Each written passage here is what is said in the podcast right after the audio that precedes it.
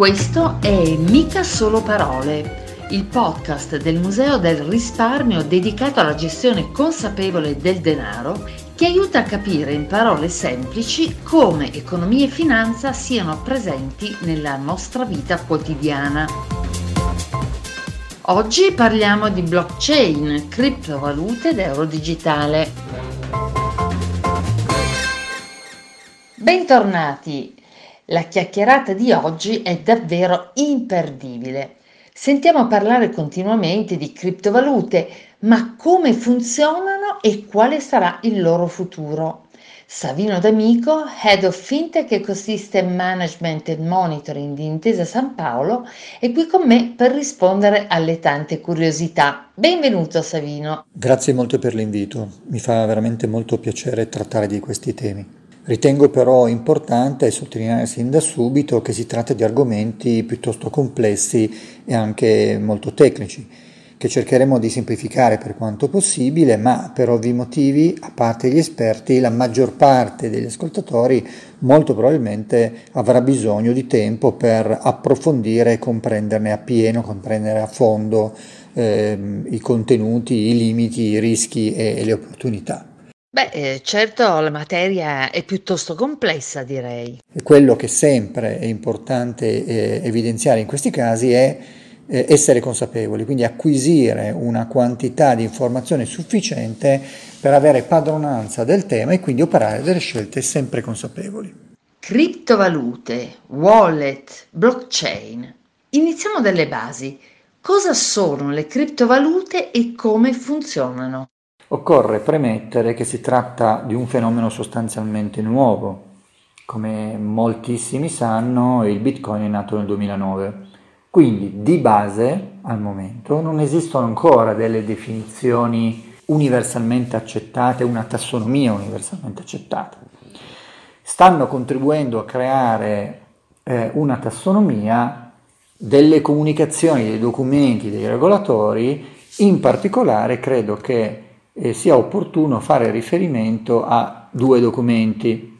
Uno è il cosiddetto Market in Crypto Asset, che è il documento della Commissione europea, che molto probabilmente sarà eh, pubblicato entro l'inizio del 2023, che mira proprio a disciplinare eh, appunto i crypto asset.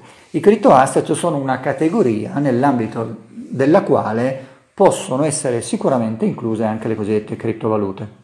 Come definisce la Commissione questi criptoasset? Li definisce come una rappresentazione digitale di valore o di diritti che possono essere trasferiti e archiviati elettronicamente utilizzando la tecnologia dei registri distribuiti, nel cui ambito figura anche la blockchain, oppure una tecnologia simile a quella della, dei registri distribuiti. Davvero?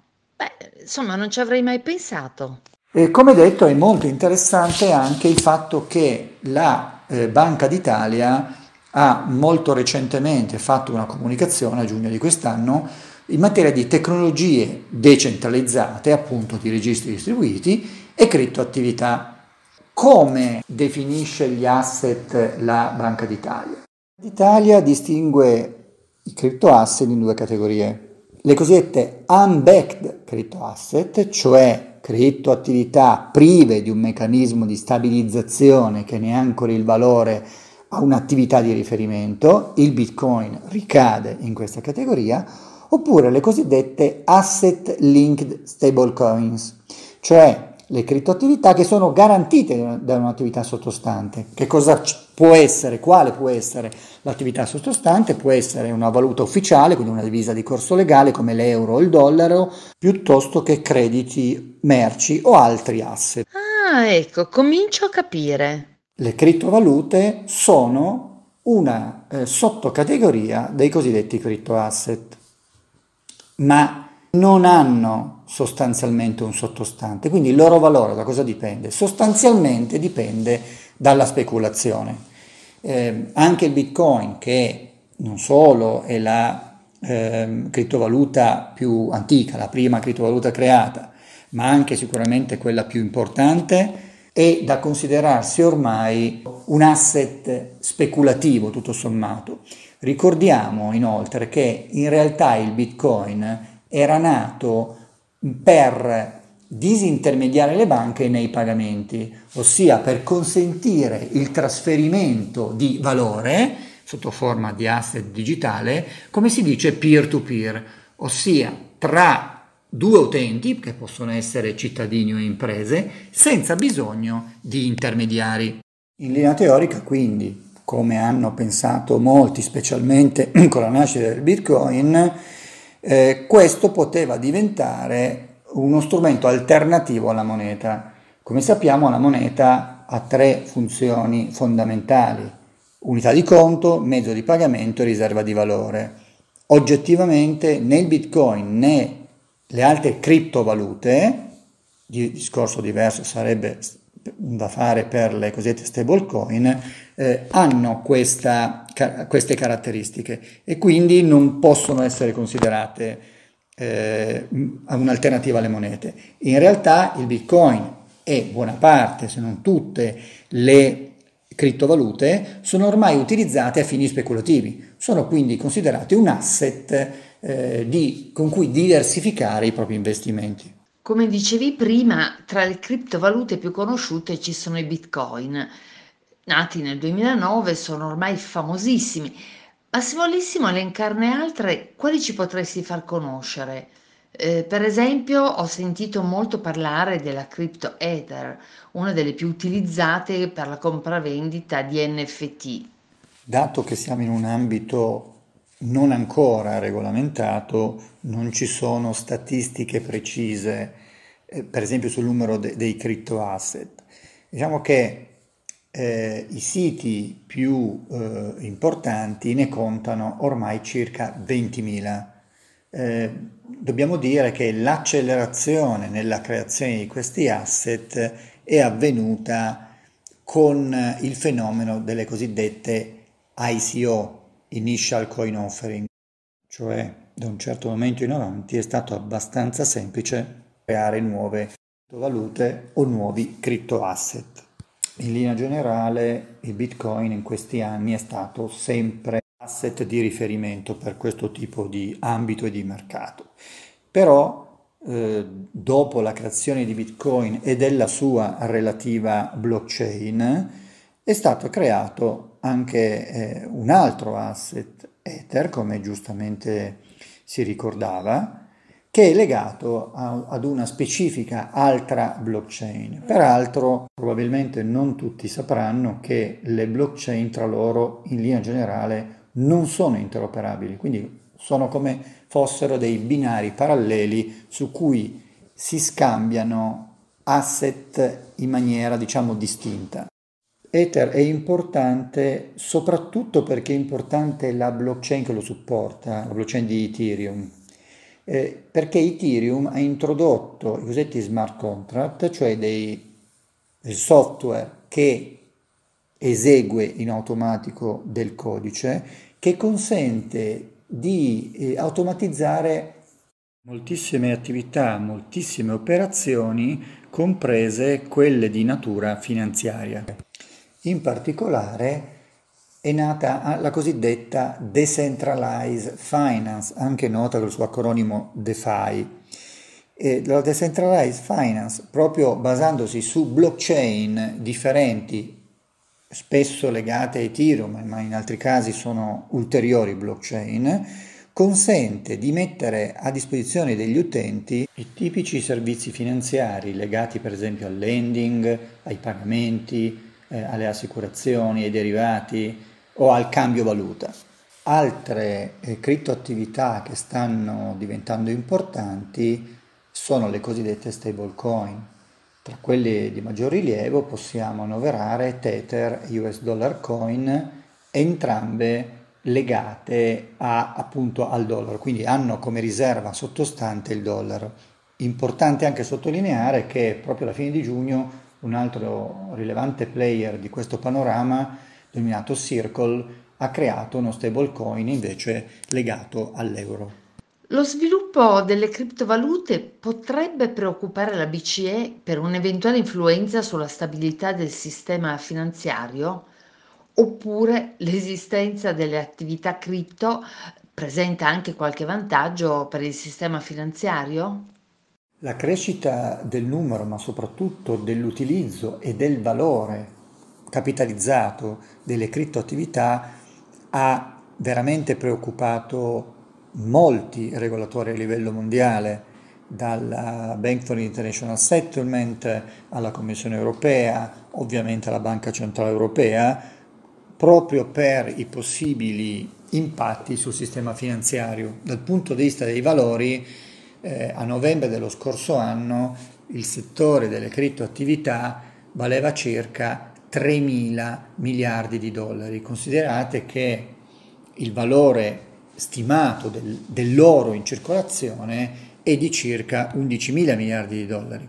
Ora, negli ultimi sei mesi, sette mesi, c'è stata un una grossa riduzione del valore eh, de, delle criptoattività, quindi ora si attestano intorno ai 900 mille miliardi di dollari, ma co- comunque ormai il fenomeno è ritenuto di assoluto rilievo ed è questo il motivo per cui, come ricordavo prima, per esempio eh, la Commissione europea con il, con il regolamento denominato Marketing Crypto Asset mira proprio a disciplinare eh, questo settore. Adesso capisco. Oltre alla crescita del valore di capitalizzazione delle criptoattività, un altro elemento ha rappresentato un po' il trigger scatenante l'interesse dei regolatori nella disciplina di, di questo settore. È stata l'annuncio di Facebook eh, per la creazione nel, nel giugno del 19 eh, della stablecoin al tempi denominata Libra, poi ridenominata Diem.